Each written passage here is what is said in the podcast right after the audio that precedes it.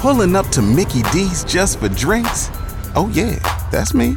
Nothing extra, just perfection and a straw. Coming in hot for the coldest cups on the block. Because there are drinks. Then there are drinks from McDonald's.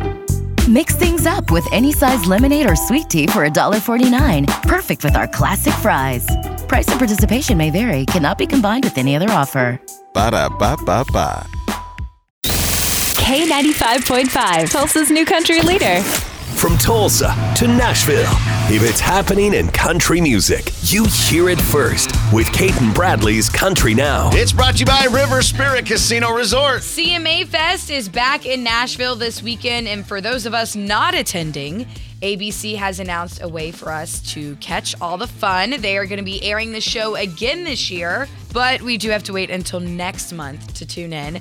Dierks Bentley, Lainey Wilson, and Elle King are all set to co-host this year's CMA Fest show, and we get to see performances from many artists like Jason Aldean, Luke Combs, Miranda Lambert, Carly Pearce, Keith Urban, Eric Church. That's just naming a few. But we're going to be able to tune into ABC on Wednesday, July 19th for the 3-hour concert special, or you can watch it the next day on Hulu. All right, live music. Gotta love it. The talk of the internet this morning is Carly Pearce and her new single, which is set to be released next Friday, June 16th.